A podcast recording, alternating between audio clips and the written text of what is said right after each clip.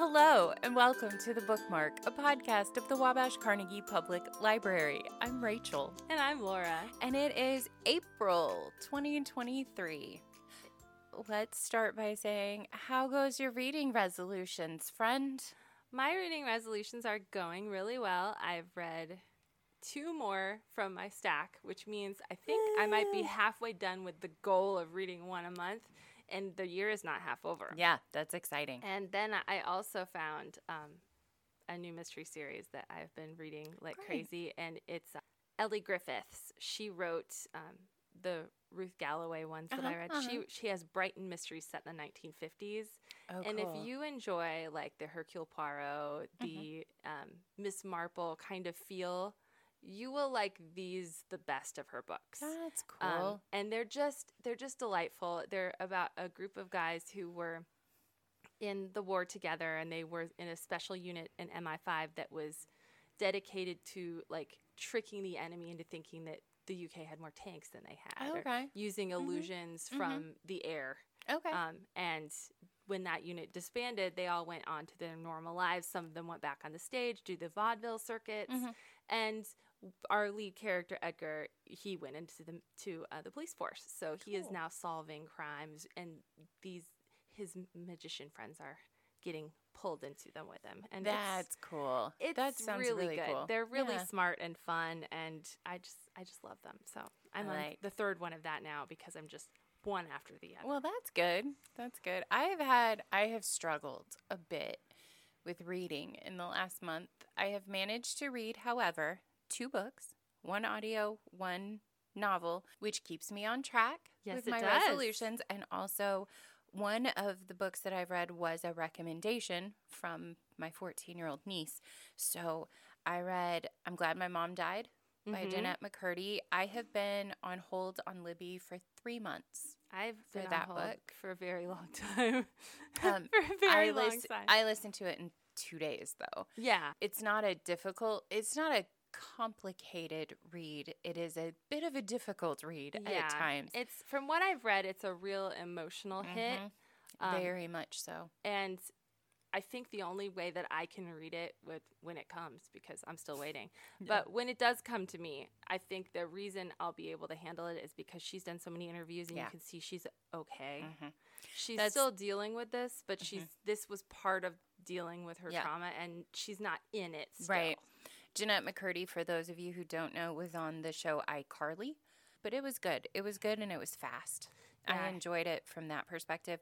And just this morning, before we started recording, I finished Six of Crows by Leigh Bardugo.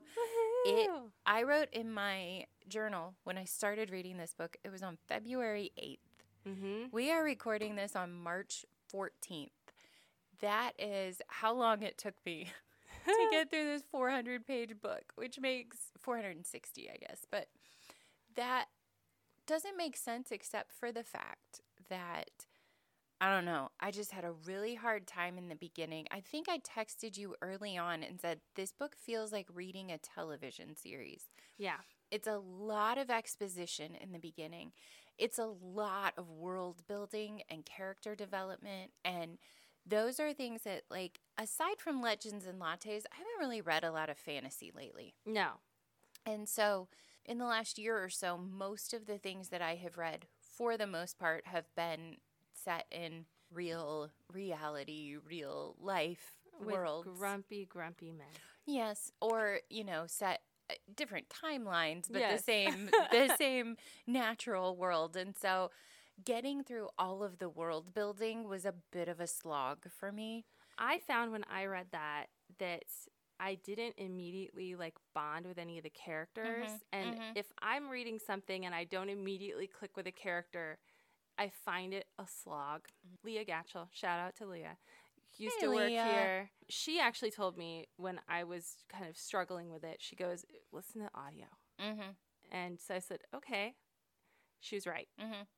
Mm-hmm and it's just full cast mm-hmm. and and sometimes i find i listen to the audio and i'm like this is just a person reading to me but every single character was so distinct mm-hmm. because mm-hmm. of course they're all different narrators mm-hmm. i fell in love with that audiobook I, it is so good and oh, i just yes please I really did enjoy it. I got into it. It yes. took me, they had to get to the ice court before I was really into Mhm. it.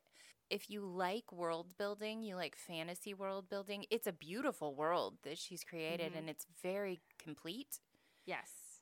And if you really love a good audiobook, Now, I will say, we don't have, unless you speak German, I believe, yeah. we don't have an audio Which- version available because it's an Audible exclusive. yeah, it's So- not available to us. So if you have Audible, you can get a hold of Mhm. it. All right, so there that was my transition. Okay, that's great. There are no uh, Inventors Club or story times this month, but there is uh, Portable Creative, April 5th and 19th at Living Well Wabash's downtown office, which is 35 East Main Street, right next to the Rock City Lofts and right across the street from the Wabash County Museum. So if you have a portable craft or art project that you're working on, bring it with you and hang out with us. Laura and I are usually both there if Mhm. we're available. So that's on the first and third Tuesday of every month. This coming month it will be the 5th and the 19th. We also have D&D on roll20.net on the 13th and the 27th. So if you're interested in joining our online D&D group, just contact Cody here at the library. His email's on the website or you can give him a call at our main number and he'll help you set up a character and get inputted and ready to play D&D on the second and fourth Thursday of every month on Roll 20. So we have Kids Book Club coming up on April 17th.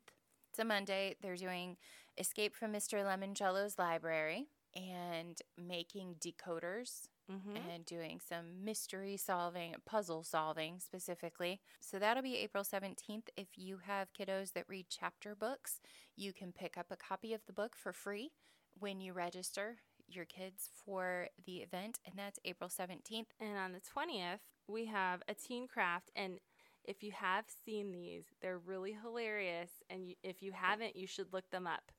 The, they started out as ironic boat and totes. And it's an LL Bean bag, boat and tote. And you get that basically and have them embroider something hysterical on it. So I've seen some that just say anxious or some that have some random like designer name, not Hermes or or not not a Birkin. yes. Um, yes. And these hilarious little things that people throw on them, and there are all kinds. I highly recommend just going to that um, Instagram, Ironic Boat and Tote, and just looking at a few of these because they're hysterical. And as I saw that, and after I ordered my own because I am here for any trend, what does yours say? mine just says multitudes because it contains multitudes Perfect. because because I can't help myself. I want to say it's from Leaves in the Grass by Walt Whitman originally, but Uh-huh. it's also a Dylan song. So Oh, yeah. Yeah. so yeah, I, yeah. I'm like, you know what? I love me some Dylan, and then I'm like, wait, uh, wait, this is even nerdier than that. The nerdiness is in layers. So anyway, I thought, you know what would be fun? Summer reading is theoretically coming, whatever form that takes. Um, we will do something, uh-huh. and you're gonna want to read some books. Yeah. And you're gonna want to carry your books in something. So why Yes. don't we make ironic book totes? Perfect. And so we're going to have a bunch of different little sayings already cut from the Cricut. So when you come in, you can either hit it with the Cricut heat press or or you can pick up your kit with the bag included, Uh-huh. take it home and iron it on. Yep. Perfect. Easy peasy and amazing. Yeah, it's going to be hilarious. Yeah. I I really I have some great quotes, some of them from you. to put to put on these and I just can't wait to, to, to make one. I think it's going to be fun. Mm-hmm. I think they're really cool.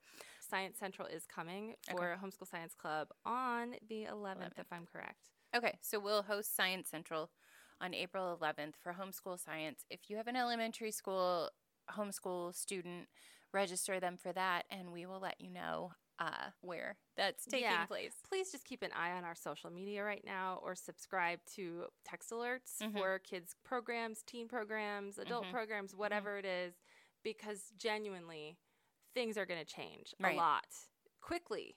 Um, and sometimes some of the things that we have planned, we will think that they are in one location up until like the week of, and then we find out, oh, we don't get to use that location. Yeah. So So we're sign up for us to we're in uh, flux.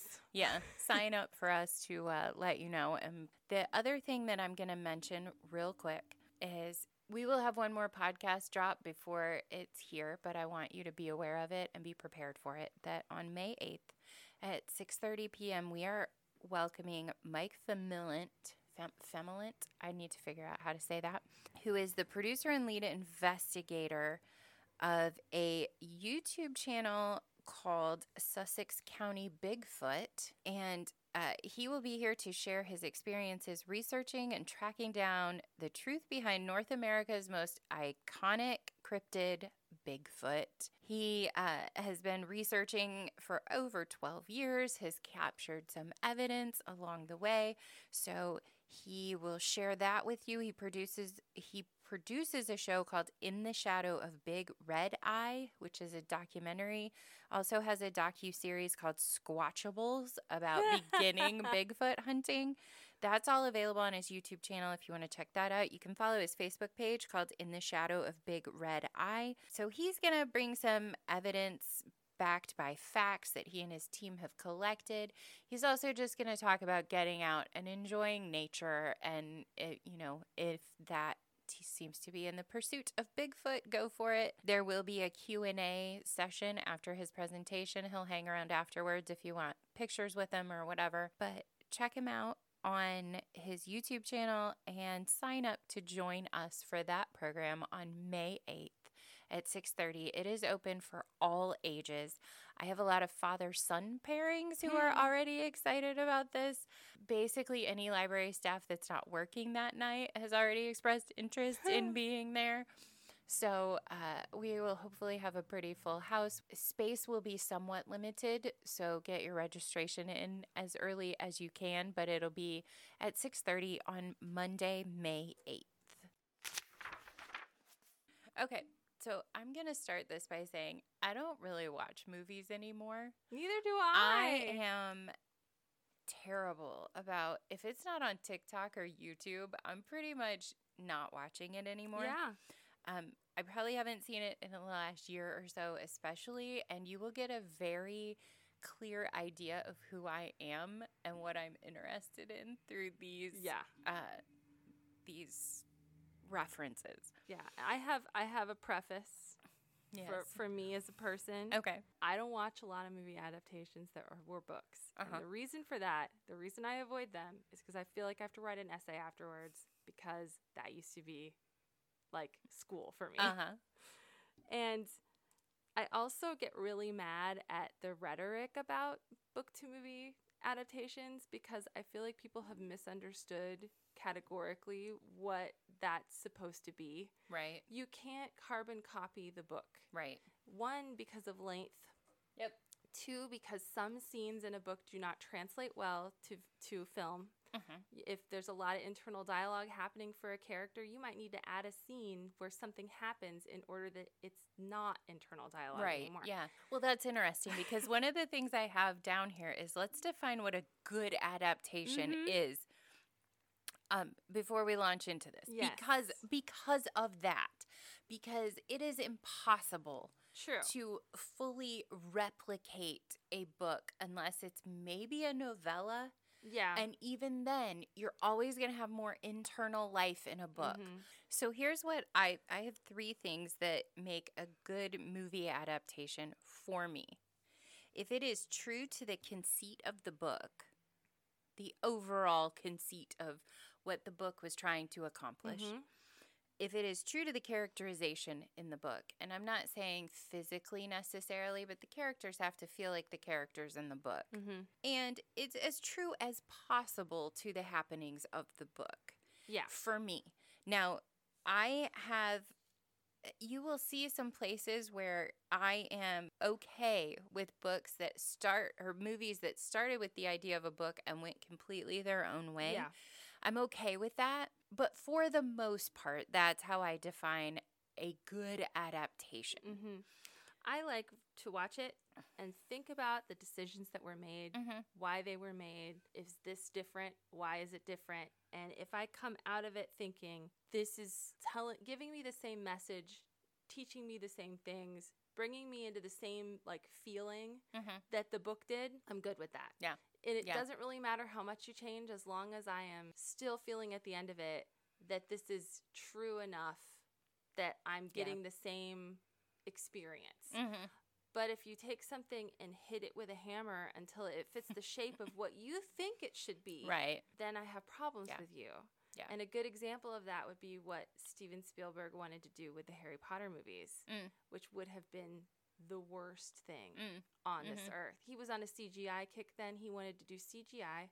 He Mhm. wanted to set it in the United States and he wanted all American actors. Mhm. And they just point blank said, no, Oh, no. some of these themes and ideas will come up later in Yes, my list. Yes. So, as by way of sort of disclaimer, this is probably one of the most subjective Oh, yeah. topics that we have ever Oh, talked yeah. about. Now, obviously, everything that we talk about is subjective, and our opinions are our own, and our Mhm. recommendations are our own. But I mean, this is.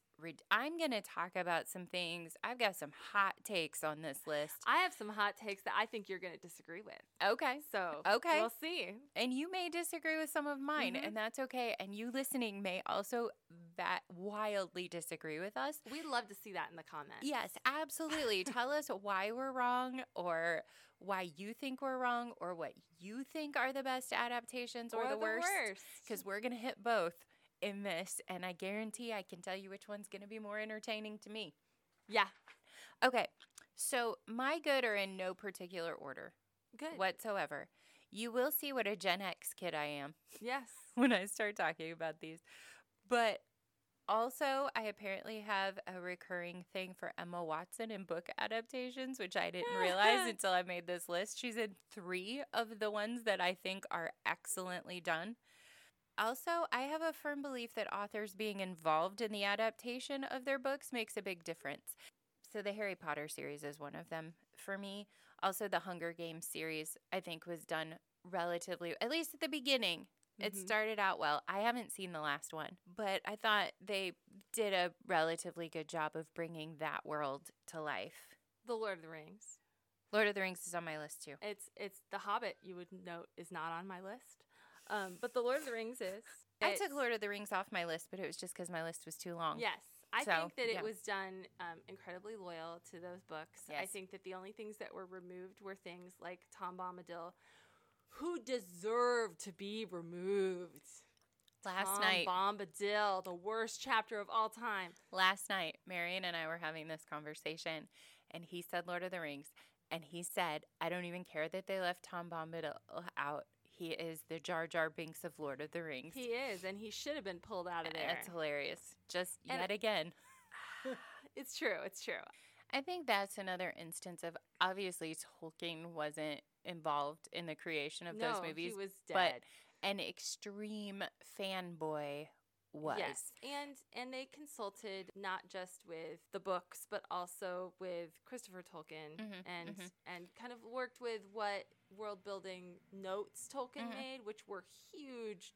Mhm. hu- I mean, he he did But a you lot of can see that Peter Jackson had such love and affection yes, for that world that he was not going to do it an injustice if he could help it. If he could help it, yes. So- and so I think that then the flaw that came with The Hobbit was trying to do too much because I hated that. That I Would you like me to tell you where The Hobbit sits on my list of Yes. things? It's in my category. I like the movie better. That's okay. Hot That's take okay. number one. Here's why. I read The Hobbit when I was in like seventh grade. I Mhm. don't remember it that well. I tried to watch the first movie twice, fell asleep in the same place both times. Mhm. Then the world shut down. The whole so world you trauma bonded with the Hobbit came movies. to a screeching halt. And the first thing that we comfort binged was all three movies in the Hobbit series. Mhm. And it was, you know, three hours at a time, uh, like three days in a row where we didn't have anything else to do. Where were we going to go? And it became, it has this very warm place in my heart now because of that. Yes. because it is it is the thing that when everything else in the world was crazy mm-hmm.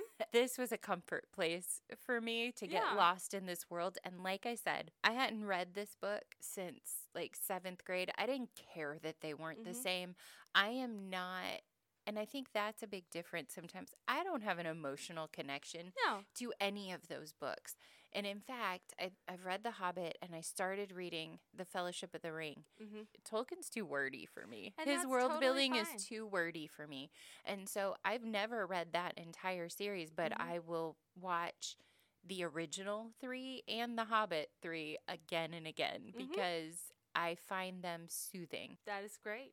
So, yeah, that's my hot take that I, um, I actually like the series better. I do have an emotional connection to The Hobbit Uh-huh. um, because I read that. I want to say I was like in the third grade when I read The Hobbit. mm-hmm. I read it over and over again, and I, it made me laugh. Mm-hmm. And I felt like the parts of it that were because it started out as a children's book, Right, right. Um, and the parts of it that were children's book were lost because it needed to stand beside the Lord of the Rings trilogy. And Jackson, I think, wanted them to have the same tone. Right. When really the book does not have that Right. tone. Yeah. You know what is a good adapt if you don't want to sink your teeth into 9 hours of a very dramatic, cinematically beautiful but sometimes just various people wandering because that's what Fellowship of the Ring is It's in a my head. walking book. I can't handle just walking movies. Like that's why I don't like adventuring questing movies. I'm like just, just do something. Just get on a plane. Stop walking. just do something. The animated Oh, I hate that like a sick. Do you? I hate Um, that so Well, they're much. very short. it's one of the cute. worst things ever made. Okay. Well, that's where you part ways with one person I know. Yes. Very much so. We're going to change pace real quick. Mhm. Pivot again to Pinecone and Pony on Apple TV. it is The Princess and the Pony adapted into a TV show. Mm-hmm. I love The Princess and the Pony. Mhm. I have a stuffed pony. It started off as an online comic. Hark a Vagrant was her comic that she would do. Absolutely hysterical. I knew it started with a K. And she created this little pony that was just like this figure of chaos in her comics that she mhm. would do. And after a while, that became a children's book. Pinecone is the princess, and she's adorable, and she hates it because she wants to be a warrior. And she all she wants for Christmas or her birthday, it's her birthday, is a a war horse to ride into battle, and she is given this very round, stubby, like Shetland pony. Not a mini mini pony, you know, not not any of the ones. It is fully a Shetland pony, which look like balls with legs. And they're hysterically funny. And I love them. And I often just look up videos of those to bring me joy in my life. And I would not do this if it weren't for The Princess and the Pony.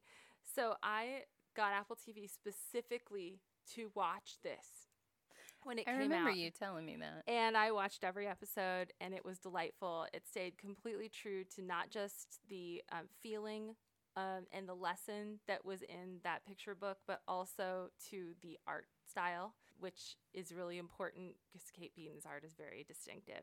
So, if you happen to have Apple TV or can sign up for a trial of that and you have young children, I highly recommend Princess and the Pony or Pinecone and Pony as it is on Apple.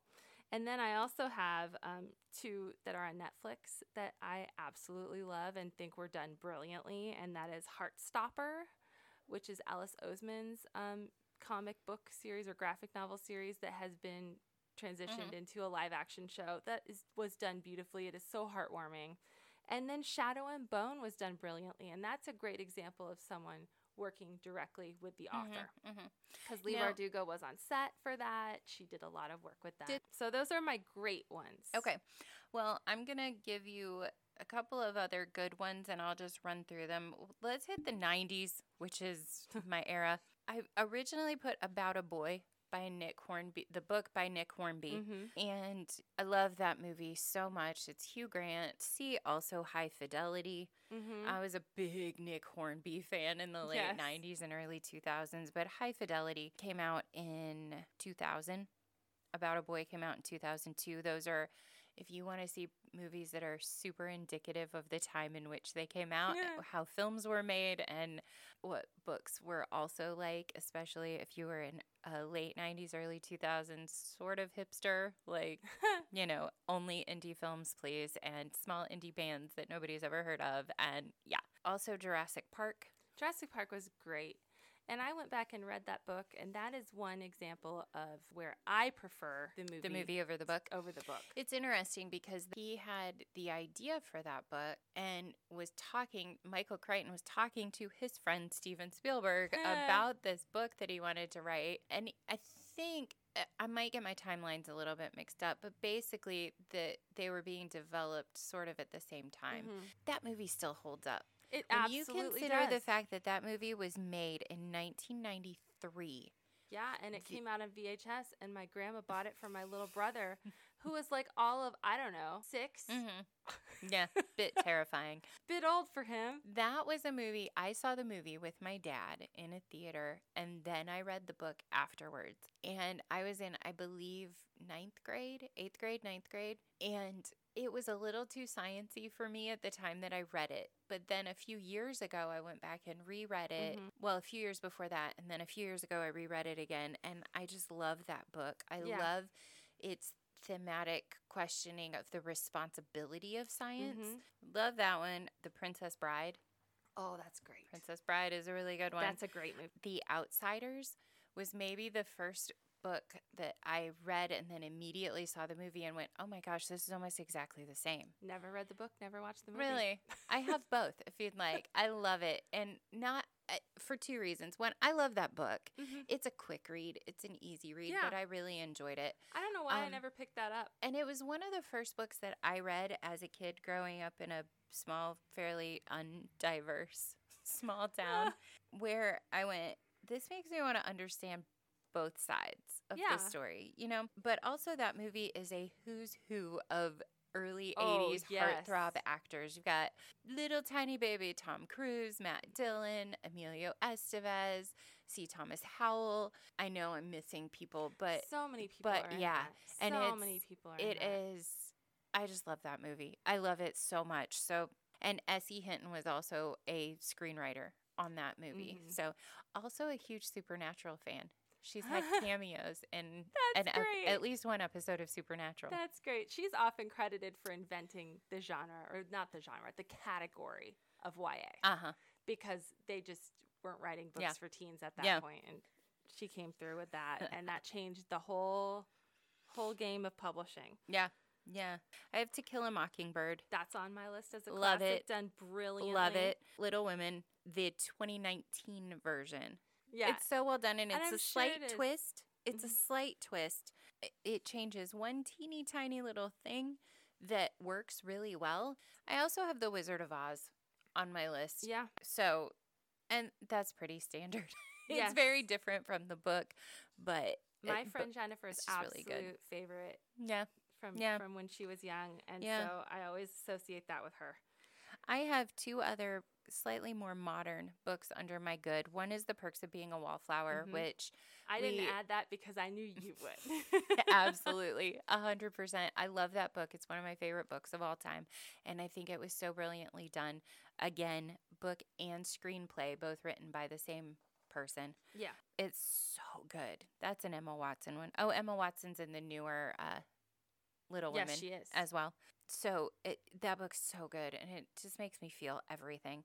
And the other thing I have is the one series that I have, which is Good Omens. yeah, Good Omens is Um, great.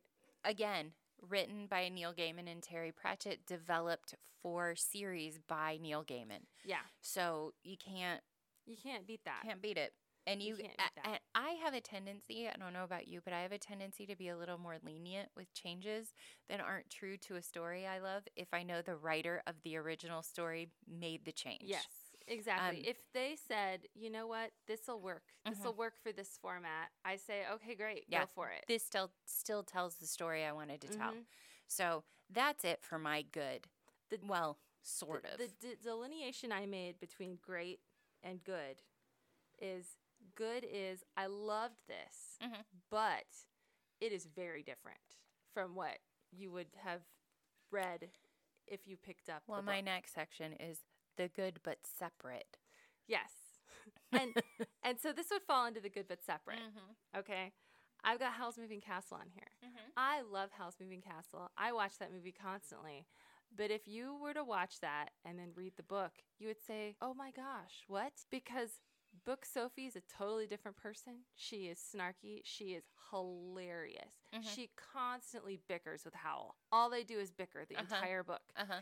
And she at one point gets so mad at him that she takes one of his suits that he's so proud of and cuts it into little triangles and ma- to make something else out of it and and he just loses it and it's beautiful.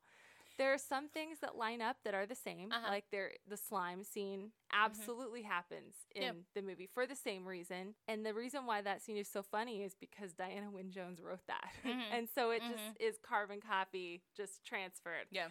But things like where Howl came from, Mhm. missing from the movie. The reason they're at war, missing, um, because there was no war in the book. There was Mm. only the threat of war. There are two missing people in the book that you then meet later on that explain a whole lot of stuff that don't exist in the movie. For those of you who don't remember and or didn't listen to an earlier podcast, Howl's Moving Castle is, if not Laura's favorite book of all time, it's, definitely way one of them. There. It's way so up there. So the fact that she can give the movie a big old thumbs up yeah. is a big deal. Yeah, and and I watched the movie first, and I don't know how I would feel if I had watched the movie 2nd Mm-hmm. Um, but I definitely watched the movie first because I didn't know it was a book. I think that's a big thing in some of some of these other ones that we'll talk about is if you haven't read the book yet, Mm-hmm. the movie can stand. Yes. And sometimes it's easier then to go back and read the book and go, Yeah. okay, well this is very different, but I like them both. Something I stopped doing long ago was saying, "Oh, I can't wait to watch that movie. I better read the book first. Yeah. Don't. Don't. Yeah. Just, you know, if you've read it and you want to watch the movie, great. Yeah. But if you want to just go and enjoy a movie, go and enjoy a movie. Absolutely. Yes. Consume it as a separate piece Yep. of media because that's what it is. Yep. And if you like it and it's not true to the book, Mhm. that's okay because we'll move on to the next one that I love that is absolutely not true to the book almost at all. And yet I love it. And it's The Princess Diaries. Oh, I had that. And The- then I took it off. the Princess Yeah. Diaries, Grandma and the Princess Diaries books is not Julie Andrews. she is chain smoking and drinking the Uh-huh. entire time. Uh-huh. She has this hairless little dog that is just horribly obnoxious. And she is not Disney approved. Uh-huh. and so they Disneyfied her. So she Yeah. looks like a different person I feel like and is not as funny, but it's Julie Andrews. And so you can forgive it. It is. And I will say though, as a curly-haired little girl who grew up with crazy, unmanageable Yes. curls, the fact that to make her pretty, they had to make her hair straight was heartbreaking to and me. that is not in the book. Yeah. In the book, she's blonde and her hair is shaped like a triangle. And so they give her a pixie cut because the only way to keep her hair under control is a pixie uh-huh. cut. Uh-huh. And then they cut out a whole person, which I really think is a big problem because it made the movie way less diverse. Mm. In fact, it took it from a book that had people from all over the place and made it into um, almost an all white movie. Yeah. Yeah. And um, Tina Hakim Baba is the character that I got really mad got pulled out. Mhm. But I loved that movie anyway. And I loved Sherlock, even though that had nothing to do. Oh, yeah. That had nothing to do with I to didn't do. even think about that. but Sherlock yeah. is a great example of taking a book that happened and is its own thing and Mhm. saying, I'm going to pull the themes out of this, You're talking about the series. the, sh- the Okay. series Sherlock, and Mhm. spitting out yeah. something completely different and yet completely the same. Yeah. Highly recommend those. Uh, absolutely. Yes. um, yes. Those were great. And then another one that I really enjoyed in theaters that is going to be controversial Okay. because a lot of people got really mad about this. Okay. I enjoyed The Martian. Oh, okay. And Yeah. I would say that that had to change because Mark Watney is not narrating this movie. You are seeing what actually happens and not what is Yeah. filtered through his sense of humor mm-hmm. because he's writing these things down like, well, I almost died today, using humor as a coping mechanism. And when you're watching that movie, you're not getting that dialogue. You're just getting what actually happened. So it changes the tone a lot. Mhm. Well, my three in my good but separate area are World War Z, Mm-hmm. Max Brooks. It is so the book takes place after the zombie apocalypse. Yes. The movie takes place at the beginning of and into the or at the very beginning of the zombie apocalypse. So those two things are completely separate. But even Max Brooks, who wrote the book, said that he liked the movie because it had so little to do with the book that he could enjoy it as its own thing. Mhm. It wasn't like watching his own characters and plot being mangled. It was so different that it was just an enjoyable zombie movie. well, good. And I'm like, That's okay, cute. you can't you can't be mad about that. We've watched it a couple of times, and my my husband loves that movie. He also loves Max Brooks though, so Mm-hmm. Yeah. So World War Z is if you if you take it as a straight adaptation of the book, you'll bang your head against a wall. Oh, it is yes, not the same at all, but it's really good on its own. I my other two are probably more controversial. Controversial? What is that word? It's a new one you just made. Ready Player One Mm-hmm. by Ernest Cline, a film made by Steven Spielberg.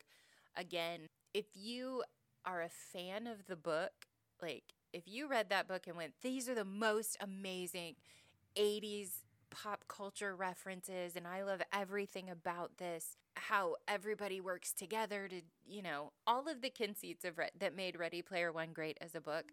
You find some of them, but it's very different. Mhm. The the movie's very different. Both are very good Yeah. it's Ready Player One is fun I'm if you're sure not expecting it to be an exact adaptation of the book. Did the book reference a lot of things directly? Like, Yes, and, And- a lot of things that they wouldn't have been able to license and I bet that or that was the, yeah. the the whole thing Yes. there because I remember watching. songs and Yeah. and clips of things like video clips and Yeah. things like that and products even. And yeah, and so that's the yes. thing that you have to think about when you watch a movie that's an adaptation like that is if it is dependent upon pulling in things that are licensed to another company, Mhm. you're going to see a very different film Right. than the book. Yeah. They let people in books get away with it's called fair use. Mhm. You Mhm. can reference things in your book without having to pay Right. anything to any company. Right. It's just how it is. But if you're going to then show a character, on- Visualize it, visually yeah. on a in a film, you need to have permission to have that character in a film Right. differently. Yeah. The other one that I have, this may be the most uh, hot take of all, and it's surprising because I did read the book first and love the book. Mm-hmm. It's Miss Peregrine's Home for Peculiar Children. Mm-hmm. Now, here's the thing I don't understand to this day why they did what they did with the characters in that movie. I don't understand why they combined some characters together to make one. They switched some people's powers around, they aged the kids up some in some cases. There's no, it's not like it makes more sense in Mhm. the movie for it to be that way. If you don't know about Miss Peregrine's, it's a book by Ransom Riggs that he started writing based on these old, weird, creepy photos that he would find like at flea markets and things like that. And so it's a very visual book. Oh, The, yeah. the images are in the book throughout. It has a it gives the book a very distinct feel and tone because of that kind of old creepy visualization. So when they hired Tim Burton to create the movie, I just went, well, duh. Yeah. That makes sense. And because it is, I think they hired the right person to visually bring it to life. Mhm. It still looks beautiful. I think, is it Eva Green? Is that her name who plays Miss Peregrine? I think I think she's perfect. because I haven't watched that movie. Yeah. Well, it's very different. Mm-hmm. And if you are if you are dedicated to that book, it, it might be hard. Book was a do not finish for Was me. it Yeah. the first one? yeah. I haven't I haven't finished I didn't finish the second one and I haven't read the third. And I will say, there's nothing wrong with the book that kept me from finishing it. It is a beautiful book. Mhm. It is incredibly illustrated, photographed. It, I mean, it's great. Mhm. And you know what doesn't translate into ebook? Oh, yeah. That. Visual. So at the time that I read that, I had an ebook copy. Mm. And don't. Yeah. Don't. Yeah. Because it ruined it. Yeah. Um, so that's one that I think is good but separate. It's not the same, but it's it's still a beautiful Mhm. movie and it's still I think even without the book you can enjoy it for what Mhm. it is. Um so yeah, there's that. So my next category is called I liked the movie better. Yes. I know I talked about the Hobbit series. Mm-hmm. I have Fight Club. I really like I love that movie. When it came out, here's the the Gen Xer in me again. It was I don't know. I can't even explain. It felt fresh and different and it was ugly but still beautiful in Mhm. how like gritty and gross it was and this is the indie movie lover in me even though it wasn't really an empty uh indie movie. I also find Chuck Palahniuk's books to be a little hard to read. Because of a, his content is a little too raw sometimes for Yeah. me. But the movie hit just right at the right time and uh, so I love that movie and it's not just because of Brad Pitt. I just really love every weird gross thing about that movie. The others I have two together and I'm I'm interested to see what you think, but it kind of almost goes back to what you were saying about Shadow and Bone. Mm-hmm. I have both Divergent, the first one, Mm-hmm. and the Maze Runner series. Mm-hmm. Both of those because I read those books immediately after I had finished The Hunger Games. Which is a mistake. and Divergent felt so um, derivative of what I had Mhm. already read. Read Maze Runner. I did Divergent. I didn't make it all the way through the first one. Maze Runner. I got through the first one, and I was like, I'm out. Mhm. I can't do this. I was just burnt out on that post-apocalyptic kids being endangered by adults either for their research or entertainment purposes. I just didn't finish either series, but I really liked the movies for what they were. When the movies came around later, I was ready to just kind of sink into the first Divergent movie for sure. I love the whole Maze Runner series, and a lot of people who like the books, like the like the first and second ones, and then think it fell apart in the Mhm. third. So anyway, those are ones that I think, uh, along with The Hobbit, Mm-hmm. I prefer the movie to the books Mm-hmm. and I enjoy those. And I'm not like going back and rewatching them all the time, but I enjoy them for what they are. I would say that if you want a great classic to sit down and watch and feel like you are experiencing what the book was without cracking the book open, you cannot go wrong by grabbing Anne of Green Gables with Megan Fellows. Good call. Absolutely beautifully done. So is Jeremy Brett's versions of the Sherlock Holmes stories. They are the truest to the stories that you will get. David Suchet's um, Hercule Poirot, flawless. He's done every single story. So you can watch every Hercule Poirot with him in it. He's so good. Don't read or don't watch the new ones. To Kill a Mockingbird is on this list because it is Yep. flawless. Um, Yep. If you like Shakespeare at all, the Hollow Crown series Oh. um, was done Mhm. so well. David Tennant also did a Hamlet that was beautiful. Yes. And um, uh, Patrick Stewart did, I don't remember what he did, but he did one that was just brilliant. too. He did a- Richard. Yes. Yeah. He did Richard the Third. he did Yeah. Richard the Third. It was brilliant, and I loved all that. Bleak House that was Ah, done Bleak House, beautifully. yeah. So was Pers- Persuasion. That's the 2007 version from Mhm. the BBC. Jane Eyre from 2006, also BBC. Flawless. And here are the ones that you just should set on fire. Any version. The of- classic ones? yes. Okay. Any version of the Woman in White. And any version of the Moonstone. Okay, there's my classic section. All right. Let's move on to my favorite thing to talk about, which is the bad. Yeah. And some of my bad. So, for instance, my first one is Paper Towns. I, that's on my the ugly list. Okay. Because I hated Well, that so here's why it's on my bad list. I wrote that this was mostly about Cara Delevingne's eyebrows, Mhm. which is a valid plot point, but come on. So, Paper Towns was a book by John Green that came out in 2008. mm-hmm. movie came out in 2015. To be fair, it's probably my least favorite John Green book to Mhm. begin with.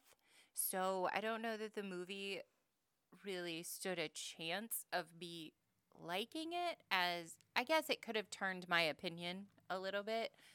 The book, I think, kind of rambles. It's not, it doesn't have the same, I don't, I've used the word charm a lot. It doesn't have the same feeling that Looking for Alaska has as a book, but it has the same kind of idea, Mm-hmm. sort of. Not exactly, but the searching for the manic pixie dream girl and then Mhm. discovering her to not be what you thought she was. I, I liked Um, the, the concept in that book of falling in love with the image you have of a person Yeah. and then realizing that that's not who you fell in Yeah. love with because they're Yeah. not that person at all. Yeah, true.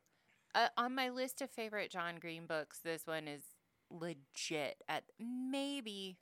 eh, I don't know. It My favorite competes is for. An Abundance of Catherines. I was gonna say it's down there toward the bottom with an abundance of Catherines I love me. Abundance of Catherines. Will Grayson, Will Grayson is my favorite, Mhm. and then which I still count as a John Green book, even though it's It's- co-written. Yeah. You can tell very clearly who wrote what parts of that You book. I think. Uh, I love Will Grayson. Will Grayson. I love Looking for Alaska. Mhm. I guess Fault in Our Stars. But you know what? It's down toward the bottom for me too. Yeah. I haven't read Turtles all the way down. I read the first chapter and I was like, oh my gosh, this is the inside of my brain. I can't. well, anyway, that is to say that Paper Towns somehow they took a book that I didn't like and made a movie that I didn't like even more. I hated that. And so, I, I have um Uh. I have the bad and the Uh. ugly. So in the bad, which is any movie where they paid more attention to how attractive an actor is, to whether they're a good choice Mhm. for the part.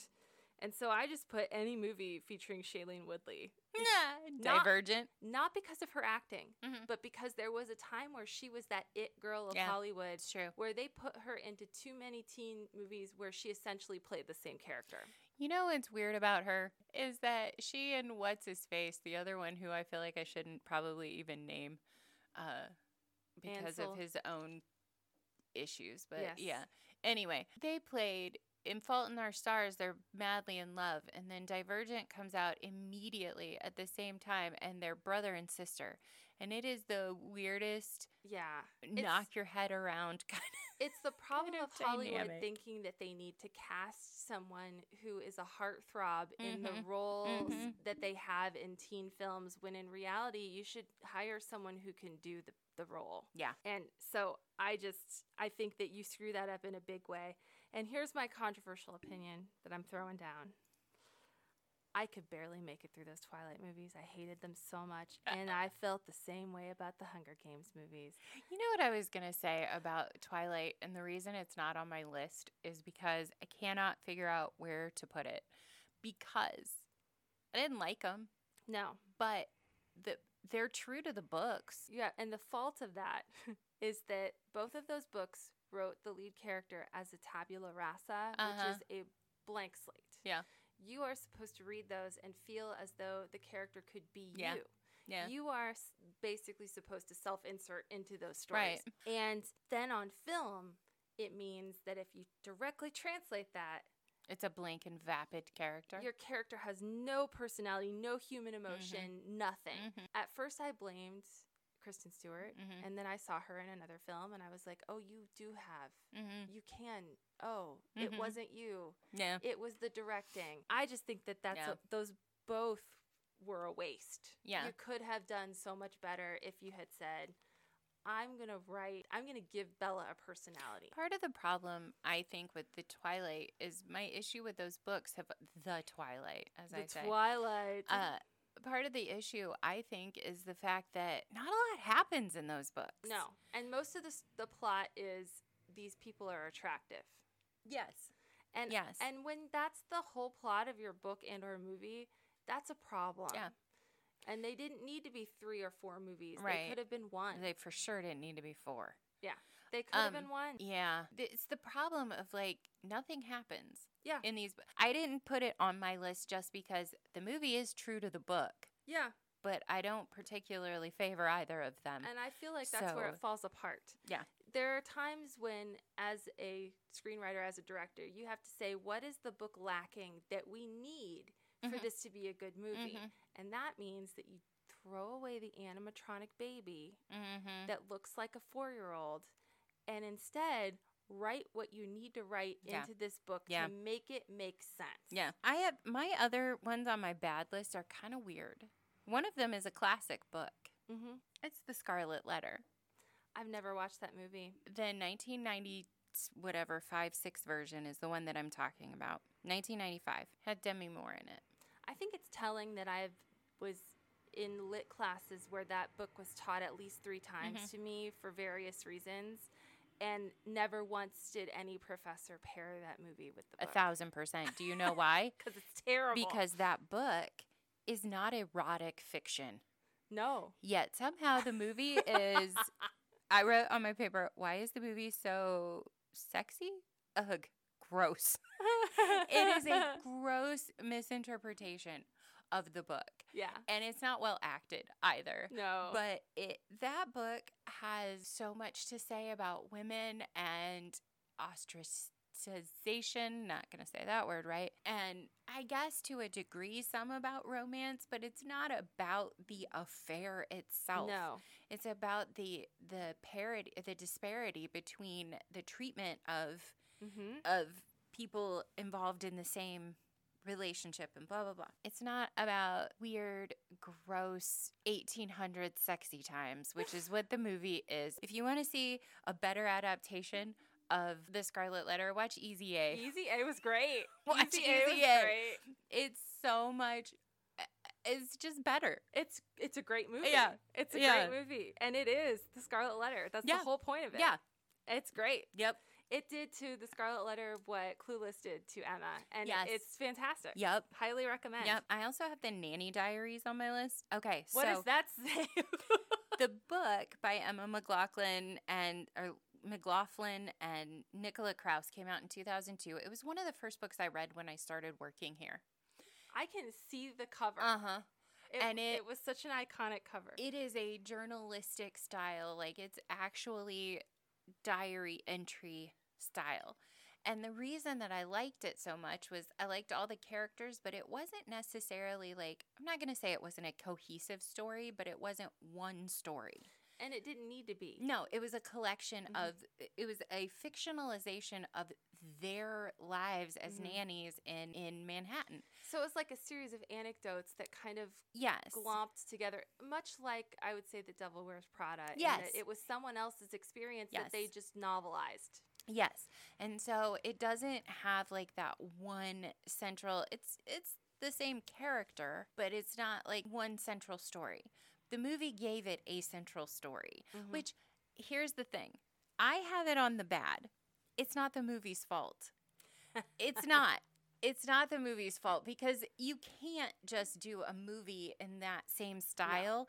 It needs a central conceit. It needs like a it needs a beginning, middle, and end in a different way than the book existed. In the novel, nobody has names. They refer to everybody by letters, like Mhm. Mr. and Mrs. X, or the guy that she likes from Harvard, who she just calls H. Mm-hmm. Well, in the movie, all those people have to have names. yes, they do. Obviously, well, I think Mr. and Mrs. X are still that, but Yes. like the love interest needs a name. of course. And so it I don't think like I said, I don't think it's the movie's fault. It's just one of those disappointments that I loved the book and maybe if I watched the movie with some separation from the book, I would have been like, "Oh yeah, okay, cool." But because I read the book in 07, the movie came out in 07, yeah. and I watched it immediately and I just went, "Ugh, I'm so disappointed." Mhm. And so now there's this taste in my mouth about that book that I'm just, or about that movie where I'm just like, ugh, I don't like that movie. Yeah. Again, this may be the one on my list that is not the book's fault. No, you know what they else they changed a lot, but it still really worked. Like an example of that done right would be Julie and Julia. yeah. Yeah. Was- yeah. because they had to change that a lot. Mhm. It was blog posts to a book, and then they were like, "Here, let's tell these stories side by side." yeah. It was beautiful. Yeah, yeah, yeah. That was that was well done. Yeah. Unlike these other books on my list. Go ahead. I have one more, but you get some of yours in. Percy Jackson. Uh, I didn't put it on here because I haven't seen it. they butchered that. They just axed it apart. And then they aged everybody up and said, Look what we did. We fixed it so people will like this teen heartthrob. Isn't he handsome? And then they threw it out in the world. And when they needed to make the second one, they were like, wait, we broke this so bad we can't. now they are redoing Percy Jackson as a Uh-huh. Disney Plus series right now. Yep. And from what I have seen, everything that they are putting into it and the amount of involvement that our my dear, dear Uncle Rick um, has in this process, I think that that will be good, even if it's a little different. Um, but the first attempt, even even Rick Riordan has come out and said how terrible Mhm. those were, Mhm. and they're usually under contract to not say anything. right. And his contract ran out enough that he was like, "Set it on fire! I have the rights back, and I'm gonna hit you over the head with them until this movie goes away." So then I have Paper Towns, Yes. obviously. Susan Cooper's The Dark is Rising, one of my favorite series of all Hmm. time, was made into a, just a book called The Dark, or just a movie called The Dark is Rising. Oh no. I'm, that's all I have to say about that one. oh no. Oh no. And then there's one that I know you agree with me on. And I hate this not just because Bethany and I almost died right after we watched it. The City of Bones. Oh, it's on my terrible list. that this is my the ugly list. Yeah, yeah, it's on my ugly list too. I hate that movie so much. Oh man. City of Bone or City of Bones? Just one. Let's talk about the one. There's only one movie because it was so bad it that they didn't make so any of the bad. rest. What was that casting? Uh, yes. And what was that writing? Yep. Here's what I wrote succinctly. I loved these books. The Mhm. first three in this trilogy. There were more. I didn't love them. But those three. I love the character. I love Simon. I love Clary. I love Mhm. Jace. I love all of. I loved Alec and Magnus. yes. All of them. Love them. I'm leaving Isabelle. Isabelle. Isabelle. She's fine. But the I rest of loved them. her more later. yes. I loved Okay. her more later. I love all those people. Everything about that book. Everything about the book that I loved, the movie failed. Yes. Everything. From the casting process, Yes. uh, it was pretty obvious it wasn't going to be right when No. they started announcing who they were hiring. None of the casting felt right. None of it. The acting was bad. The Yeah. chemistry of the characters was off. The Non-existent. structure of the movie is wackadoodle, Yes. as I wrote. I don't like anything about that movie. Nothing. One of the things I love about Cassandra Clare is her sense of humor. Uh huh. Where was that? Yeah, not there. Gone. Gone. Not there because that that actor that plays Jace, first of all, he had just come off being one of the Volturi in Twilight, and that was weird, a weird transition. Also, he has none of the arrogant, almost off-putting arrogance that Jace has in the beginning. hmm And it's like clearly a show, Yeah. but it's it makes you But it that- makes him endearing later. that dynamic between Isabelle and Jace and Alec is necessary. Mm-hmm. you need to have the people that Jace trusts and feel like he actually trusts them. And Yeah. I will tell you where it went completely south for me. And the fact that I even finished reading the book is, or not reading the book, but watching the movie is a miracle because I didn't go to the theater to see it. It was the moment that Jace and Clary are talking outside of like a cafe, I believe Mhm. in broad daylight and they're having this back and forth kind of argument and it was the most stilted poorly acted no chemistry awkward what am i i am uncomfortable watching this Yes. Yes. exchange and i finished it mm-hmm. But i should have known when valentine showed up midway through when he doesn't even does he even show up in the first book I don't remember, but I don't think so. I can't remember either, but you most certainly don't know. I don't think. I don't, now, this is another one of those series where all three books are going to run together in my head. Yeah. But there's a whole lot about that dynamic and that relationship that Mhm. is not revealed in as quickly as it is in the book, Mm-mm. which to me, I will say this, to me that said, we don't think we're going to make another one of these. That's exactly what it said. because they uh, it just they squished a bunch of things together They and did. it is so poorly executed. It was bad. it was it's so bad. It was bad. And you know, it wasn't even the kind of bad that's kind of also good that you want to sit and make fun of because there's nothing to make fun of. It's just not. painful. There are movies. Oh no, there's plenty to make fun of. Yeah, but not. it, it's too painful Yeah. for me to enjoy Yeah. it. Like there are movies that you watch just to mock, and No, they become their own little thing that you enjoy. Not this. I will say that the Shadowhunter world Mm-hmm. that Cassandra Clare has built is fascinating. It's in her writing, it's visual. Yeah. There is no reason why they have not been able to adapt it well. Agreed. Agreed. And yet, somehow, either because they're trying to focus on the wrong things about it, which may be a big part of it, but also just because there was also a television series and I did watch called that. Shadow Hunters. I did watch that, and it was it was pretty good. It was better. Mm-hmm. It was, however, very different, Uh huh. and different in a way that I thought was stupid and unnecessary. Yeah. Although I I did keep watching it Mhm. because they cast that so well Right. That it kept me there. Yeah. Yeah. And I think I have not seen the series, but I have seen clips from Mhm. the series. And it definitely, for sure, looks better cast Yeah. than the movie. My other one on the ugly list is The Girl on the Train. And I have not watched or read that. And it's, I'm sure for some people it was fine. I liked, I liked that book a lot. It's all right Um, for you. that's what my grandpa always used to say. Well, that's all right for you. Paula Hawkins wrote The Girl on the Train in 2015. It's her debut novel. It was fun. I enjoyed it. It has a very unreliable narrator, which is one of my favorite things in a book. It came out on the heels of Gone Girl and was highly touted as like the next Gone Girl. Mhm. It wasn't really that, but it was that next female thriller, I Mhm. guess. The book came out in 2015. The movie came out in 2016. If that tells you how quickly they wanted to jump on that Mm-hmm. Yeah. bandwagon. It stars Emily Blunt. The Girl on the Train is a British book. It's written by a British author. Isn't Emily Blunt also it takes British? place in London. The characters are British. The lead actress, Emily Blunt, is British. Why does this movie take place in New York City? Why? Why does she play an American in New York City? Let me just tell you that I don't care about any of the rest of it. Also, the fact that a lot of the plot has changed significantly. oh my goodness. Why? I don't understand. And it debuted.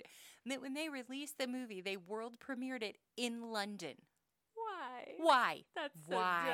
dumb. That's so dumb. It's it makes me want to scream. I know I can occasionally be a bit of an anglophile, hmm but there was no reason. Money. I'm sure. I'm sure that's the only reason. Yeah. But I'm just like you, eh, it's it is an inherently British move or book.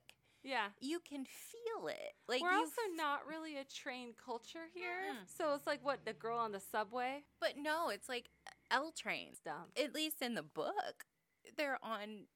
So it's like because you have to. Here's the thing: in the book, she sees people while she's riding the train. Mhm. She sees the same people every day and starts to feel like she has some sort Mhm. of connection to these people. Come to find out, she kind of does, but she doesn't know that at the time. In the beginning, at least.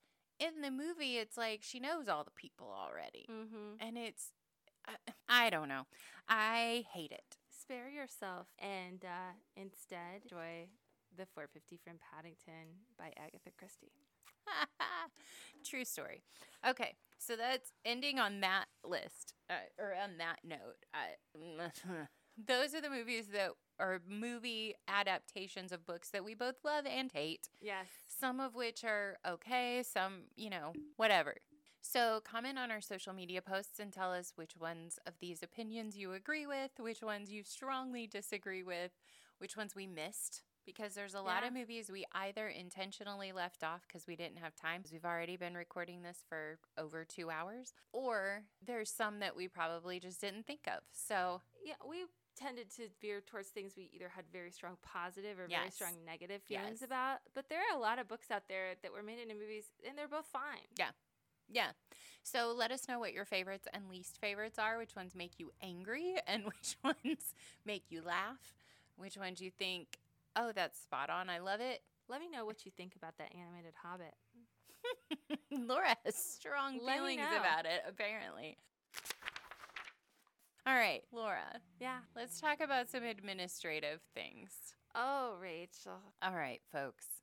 If you've driven past the library or been inside, there's a big giant hole in the side yard right now. That is because we are currently in, in the very beginning stages of an expansion and renovation project at the library which will span approximately the next year and a half. Yeah. And they are going to be adding on to the building, also renovating pretty much the entire interior of the building. Now, for those of you who are listening and may not know, our library has not been expanded since 1972. It hasn't been renovated since 2004. These changes are kind of a long time coming. Mm-hmm. Our expansion is going to give us a little bit more room for children's programming, teen and adult programming. Those will have different spaces. Teens will have their own hangout space. We will have some meeting rooms, some study rooms, some some of the stuff that we have been as a staff have been wanting for a while. But in the meantime, we're going to have a whole lot of dirt, dust, noise, chaos, mess, and we know that that's not what you come to the library for necessarily.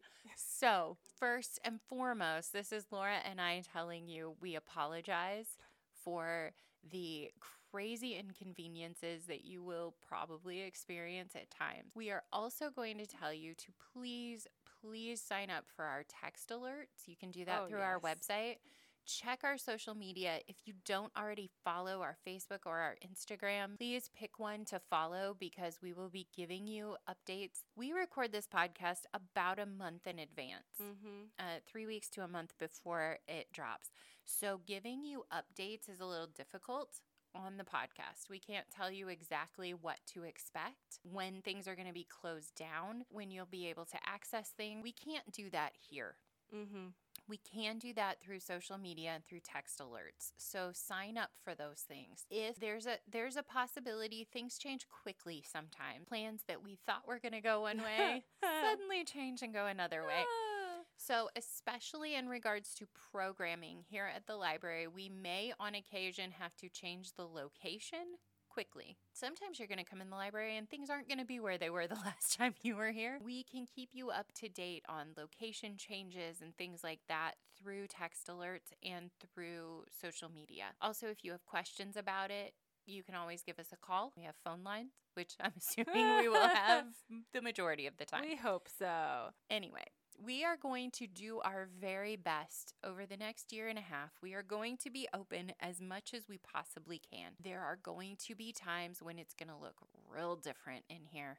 It will be worth it in the end. Just hang on with us. Know we are doing our best and we tr- we we know that you guys are going to do your best to stick with us. We know that. The other thing I will tell you is that if you have an aversion to or an issue with noise or dust, curbside pickup is available. There may be times when it's the only thing that we're able to offer, but for right now, as we record this, the library is functioning as normal. Mm-hmm. All they're doing is excavating the side yard. That's going to change That's Uh, probably changed by the time you're listening. by the time this comes out, but we will keep you up to date as things move and change. If there's anything that we can do to help you remotely or bring your stuff to you uh, in your car, obviously not like to your house, but if there's any creepy if we did there's that.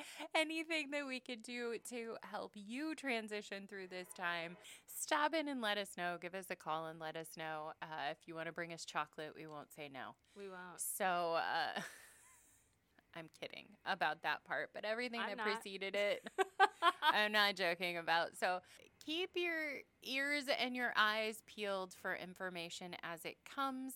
you might actually want to plug those ears. Yeah. Okay. So, thanks for joining us. Until next time, goodbye. Bye. The Bookmark is a podcast of the Wabash Carnegie Public Library, recorded in the WCPL Makerspace, hosted and produced by Rachel Castle and Laura Beutler, edited by Rachel Castle, show notes created by Laura Beutler. For more information on the Bookmark and any services available through the Wabash Carnegie Public Library, please visit our website at www.wabash.lib.in.us or check us out on Facebook or Instagram at Wabash Library. Yeah, well, don't keep them too peeled or something. I don't know how to end that sentence. I think I've reached the I'm done point. Rachel's hit her Rachel's real hungry right now. We're in the middle of my lunch hour now. Oh, so I'm hungry. What if the next episode was just me quietly sobbing? it may be us doing so in tandem. It may be you quietly sobbing, and that's it because I'm not here. Oh no! oh no! We won't be able to edit it. It'll just be unfiltered Laura crying. This is getting cut. Absolutely. Alrighty, someday I'll figure out how to bleep things, and then I'll just leave a big Bleep us. Bleeping bleep us. tirade.